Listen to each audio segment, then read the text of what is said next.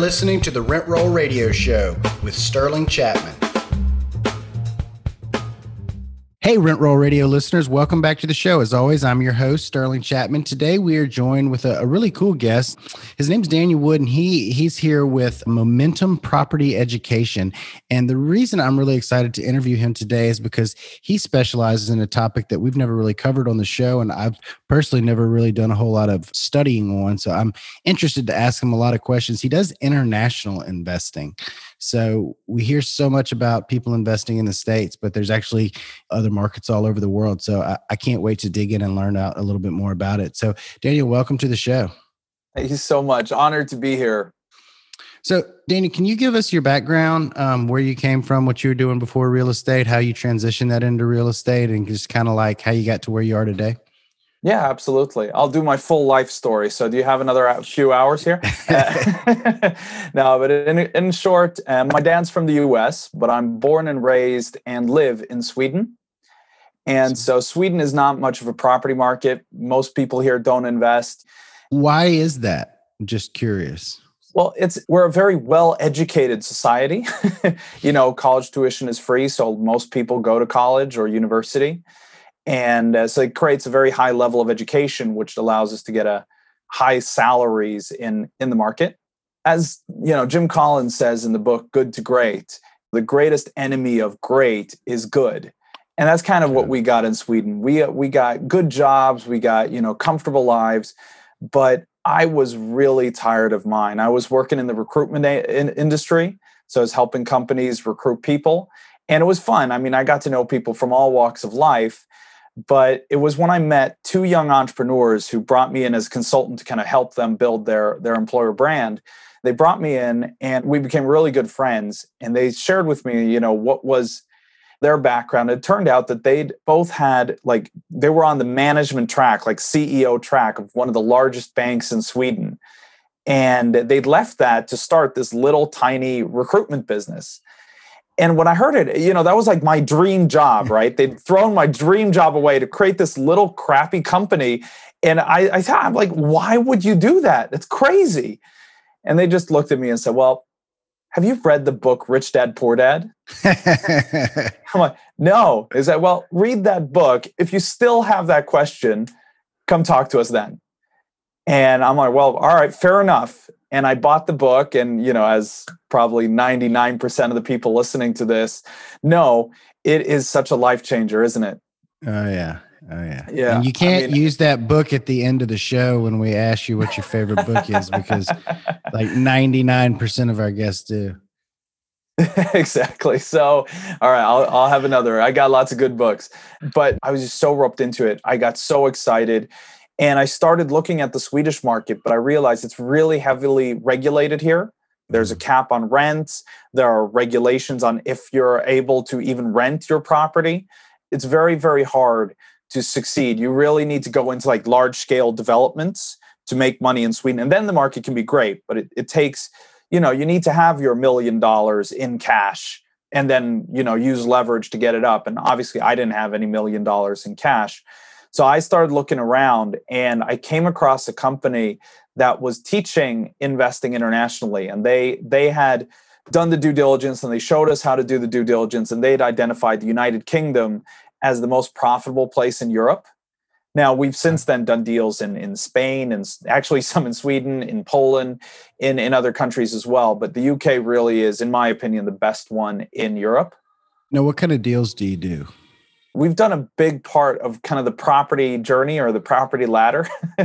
so we, our first property deal, we went to the UK, and I'll tell you though, we got we got totally ripped off when we started out. I got tricked for about four hundred thousand pounds. That's almost five hundred thousand dollars just starting out and that was investor money it was horrible i can talk more about that in a moment but i'll answer your question first but we start out buying some really small little buy to lets up in Scotland, you know, 30,000 pound properties with 14% yields. So, like really nice properties, but they were too small to refinance. So, our, we kind of stopped there. We couldn't, you know, build the portfolio. So, uh, we then moved into buy to lets in actually England, you know, a little bigger properties. And then we did something called HMOs, okay. which is a UK term. It's essentially like a dorm. You buy a house and then you have like you have a kitchen and a living room and, and a bathroom that's shared and then you rent it out by the room. Do they do that a lot there? Yeah, it's one of the most popular strategies and surprisingly I have in one of mine I have a an accountant, an IT consultant and like three managers sharing a house and and the rooms are tiny and there are different sizes. They're called single bed double bed and then ensuite is when you add like a bathroom. It sounds like europeans have a different view of privacy than we do here. Well it's brits. I just don't get it though honestly. It's my rooms mine mine are all double bed or en suites i don't do any single beds. But to me when i walk into what they call a double bed it's basically a bed and there's like two feet of distance around it and you can like squeeze in a desk on one side and it's you know I, I, don't see how anyone making an accountant salary lives there but i do i you know mine are considered really nice properties. They're high spec they're big rooms but i would never live that way myself but the demand is there so so we do it and and the demand is growing now with covid as well. It's it's uh, you know, because people are obviously going to come into harder times financially, they're keen. So, so we moved on to that. Now we're doing some developments. We're converting a old factory in the middle of uh, one of the major boroughs to Manchester. We're converting it into 14 flats and three commercial units. And then we're going to run the flats as kind of a, a semi hotel through Airbnb. We're converting an old pub, and I'm actually the founding investor of a golf resort in South Wales. Congratulations. so, well, that one's cool. I, am obviously not really a part of that project. I was just the first guy. It was one of my mentors who's doing it, and I was the first one to go, Yep, I'm in. That's awesome. I know what you're going to do. And surprisingly, even through COVID and everything, it's about a year ahead of schedule. So it's going really, really well. Yeah, so we've done a little bit of everything and we're we're trying out more things. You know, we're looking at some of our projects might be converted into like self-storage areas we have and so we're we're always looking for new exciting ways to grow our portfolio and our contacts. So, you teach international real estate.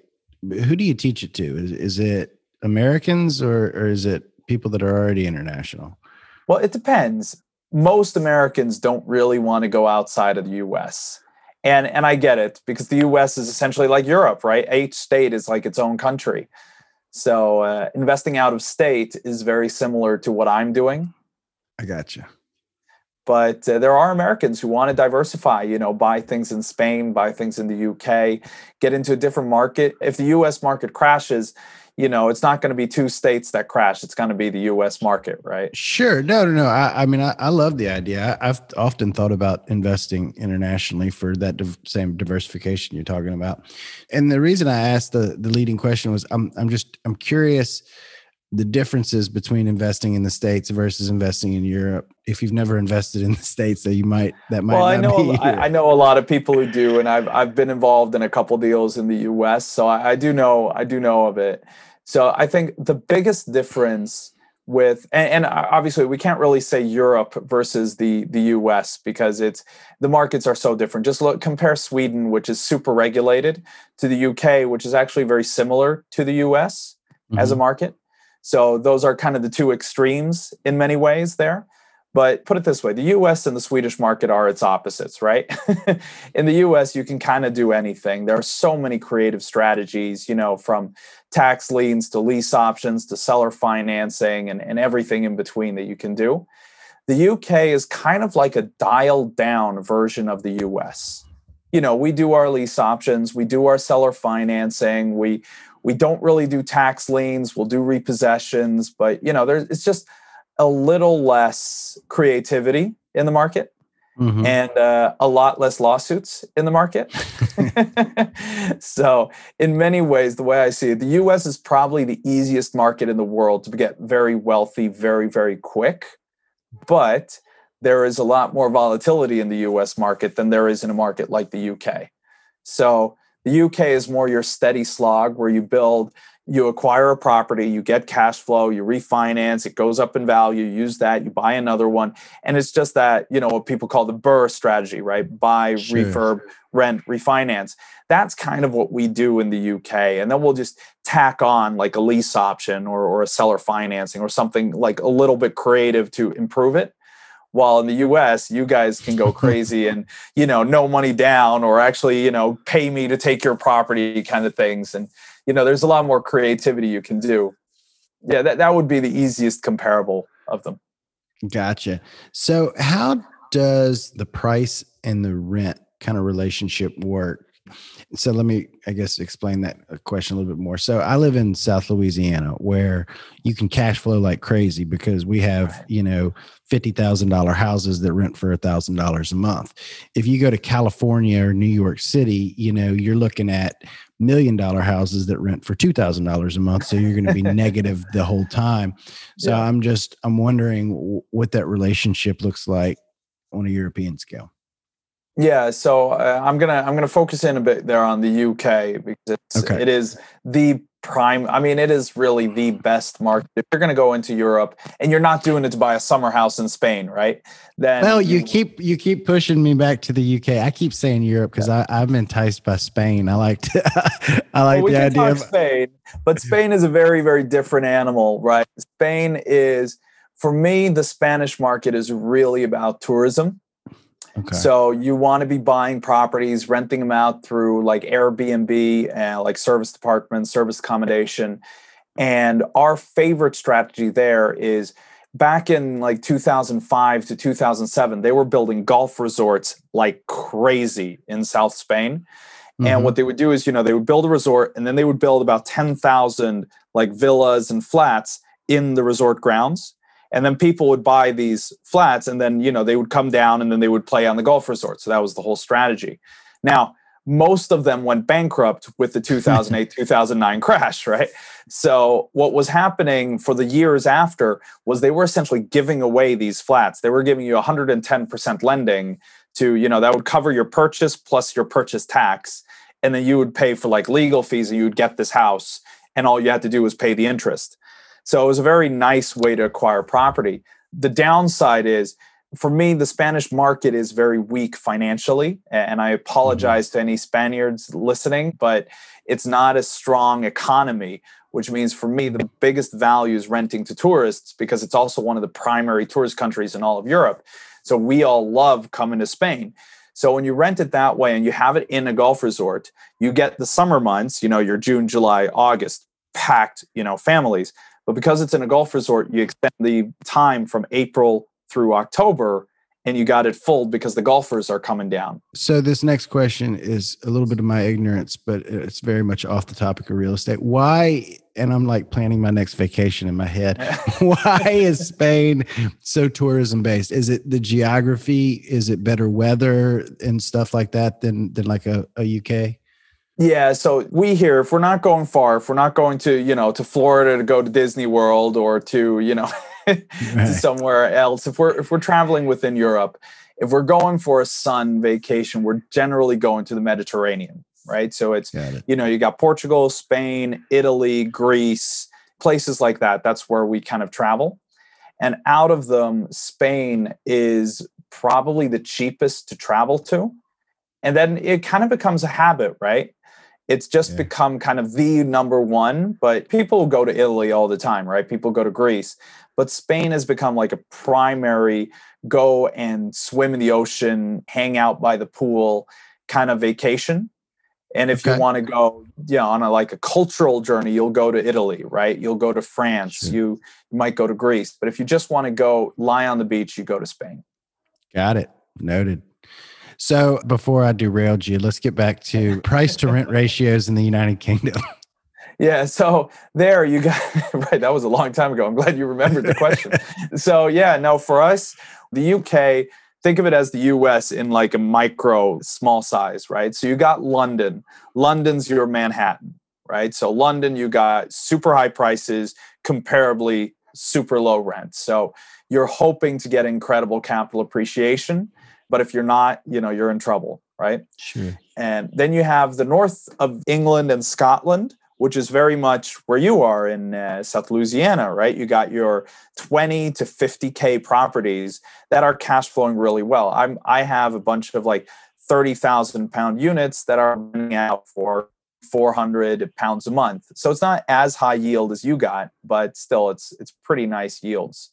And then you got the in between, right? We got what we call the Northern Powerhouse, place like Liverpool, Manchester, which has kind of a middle ground to the two. I don't know if that would be your Cleveland, maybe, or Cincinnati, or something like that, which Midwest. would be, yeah, your kind of Midwest type properties where you're going to have some capital appreciation. They're going to grow by the maybe three to 5% a year in average times. And then you're going to have your yields that are, you know, you'll have a hundred thousand pound property and you'll rent it out for a thousand pounds a month.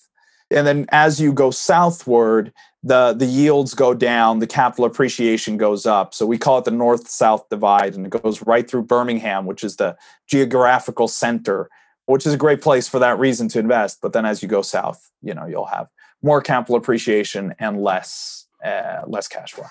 Awesome. Well, tell us about how you got ripped off for a half million pounds. Yeah.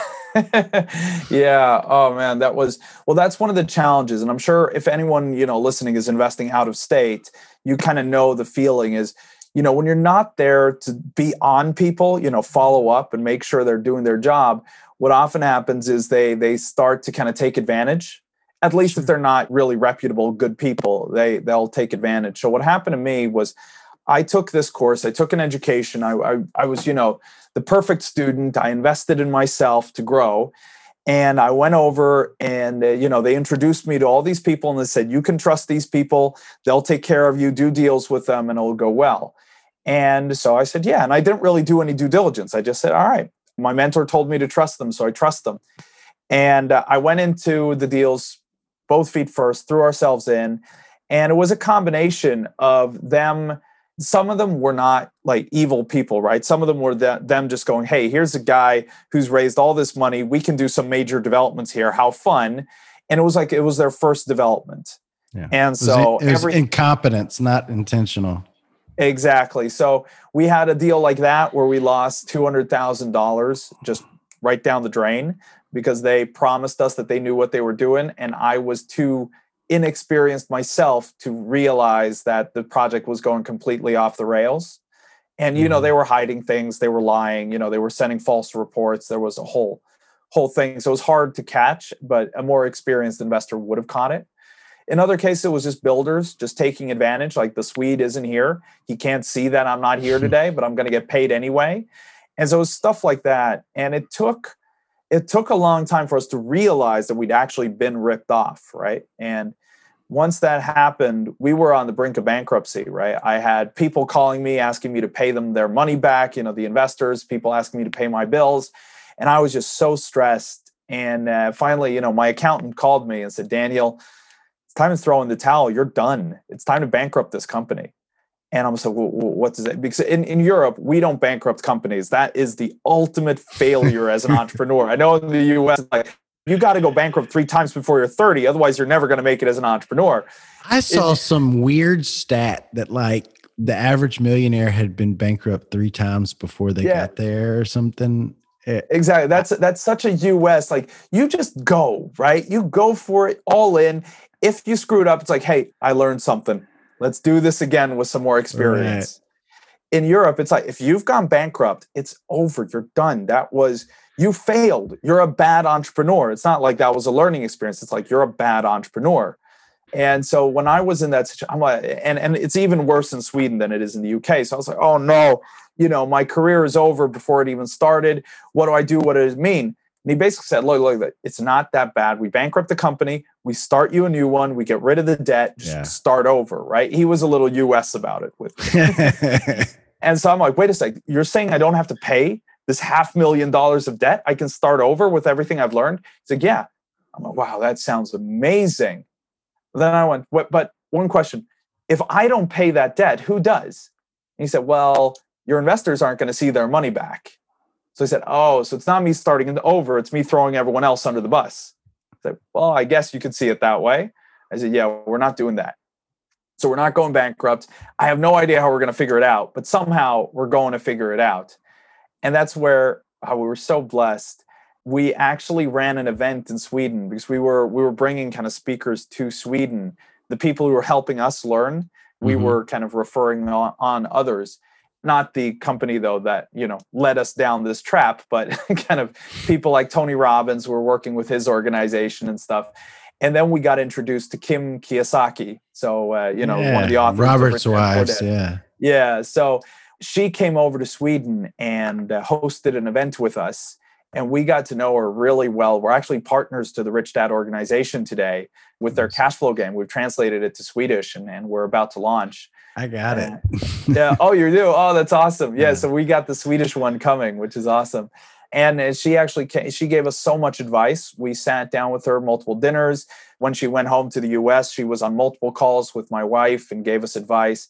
She was a pivotal in turning the business around and and just helping us out. So I was so blessed to meet her and through there we we actually went on to do about a hundred uh, over a hundred property deals and it was like that volume of good deals that went well finally allowed us to pay back the debt of all the things that had gone wrong to begin nice. with nice nice we do a lot of uh, like apartment syndication. So a, a, big apartment syndicator in the U.S. is Joe Fairless, and he lost a million dollars of investor capital on his first deal, and it took him right. ten years to pay it back, but but he yeah. did, and you know he now has over a billion dollars in holdings because obviously that show of integrity yeah. gets you lifelong investors.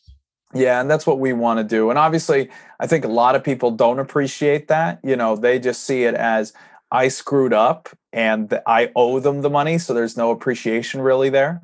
But at the same time, it's for my own sake that I want to pay them back. Sure. And, and I kind of say, look, uh, you know, I can bankrupt the company or I pay you back. It's up to you.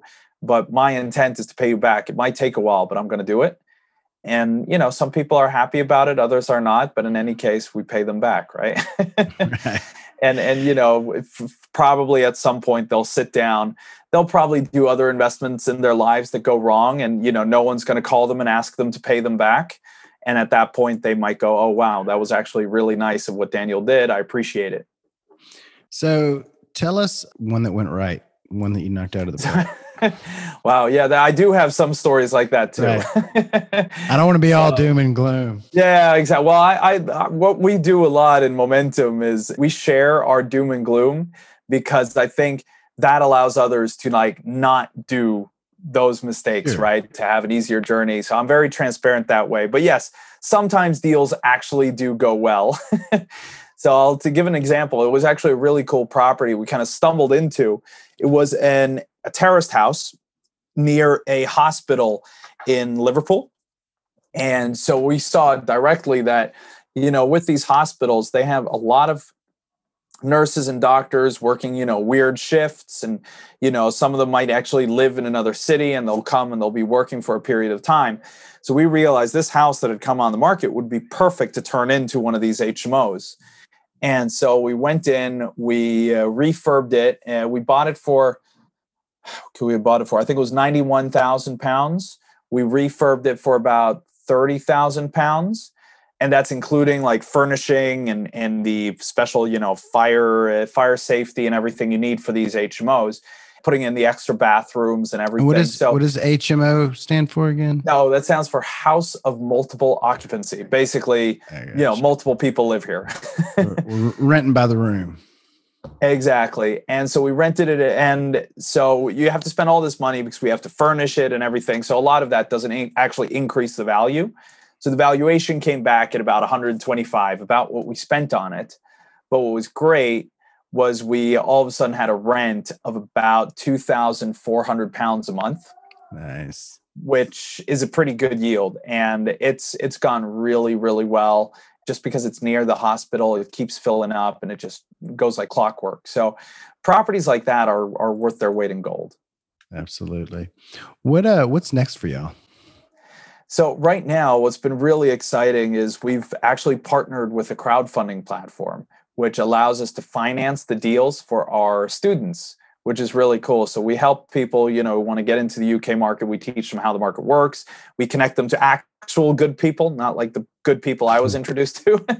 and now we can actually finance up to 80% of their deals. So, a lot of my time and effort is going into that but I'm also using the crowdfund myself to fund my own deals. So, you know, we have these developments we're doing right now, but we're also acquiring a lot of properties, a lot of them like very similar to the HMO there in Liverpool. We bought an 11 bed property, like this huge villa, also in Liverpool, that we're turning into an apartment hotel here in uh, in October. We bought it, so right now we're basically scouring the market for any good deals and uh, and taking the best one, putting our teams in there, and and renting renting them out.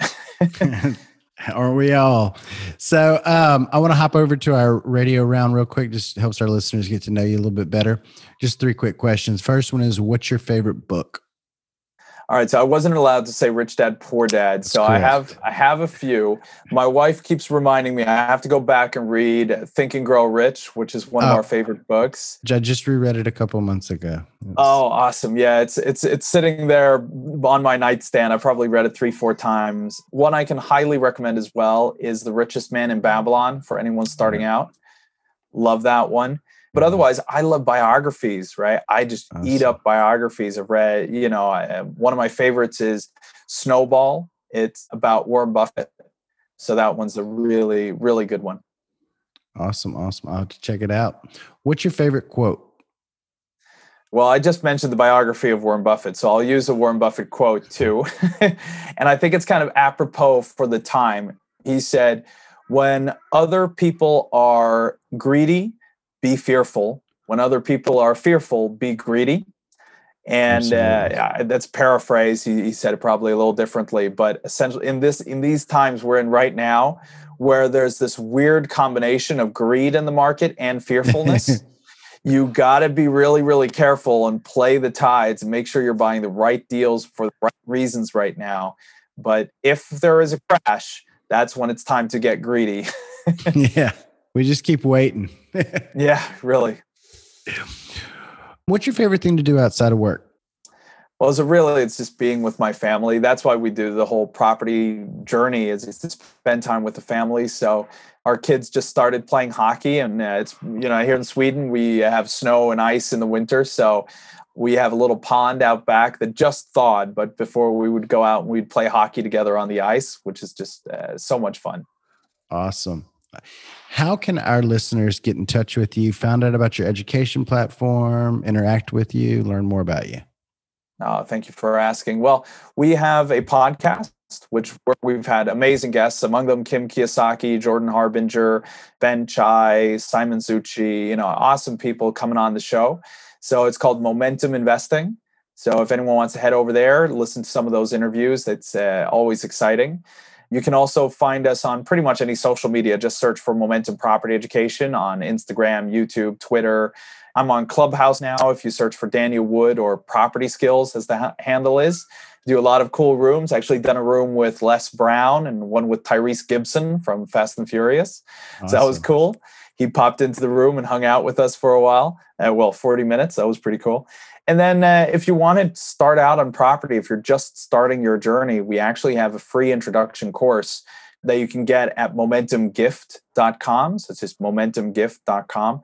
And it teaches you the three simple steps to property investing, how to finance your deals, how to find them, and uh, yeah, how to get it done. So uh, if you want to join there, momentumgift.com. Awesome. Danny, thank you so much for joining us. I, I learned a ton. I'm sure our, our, listeners will love it. So we look forward to uh, staying in touch and following you on your journey. Awesome. Thank you so much. I appreciate you having me. Thanks for tuning in to the Rent Roll Radio Show brought to you by Crestworth Capital. We hope you enjoyed the show, and if you did, please hit the subscribe button and leave us a rating and review. You can also visit us at crestworthcapital.com or rentrollradio.com or follow us on Facebook at rentrollradio or at crestworth capital. If you would like to reach us, feel free to shoot us an email at info at rentrollradio.com or sterling at crestworthcapital.com. We hope you come back next week to join us on some more of our journey. Until then, happy investing.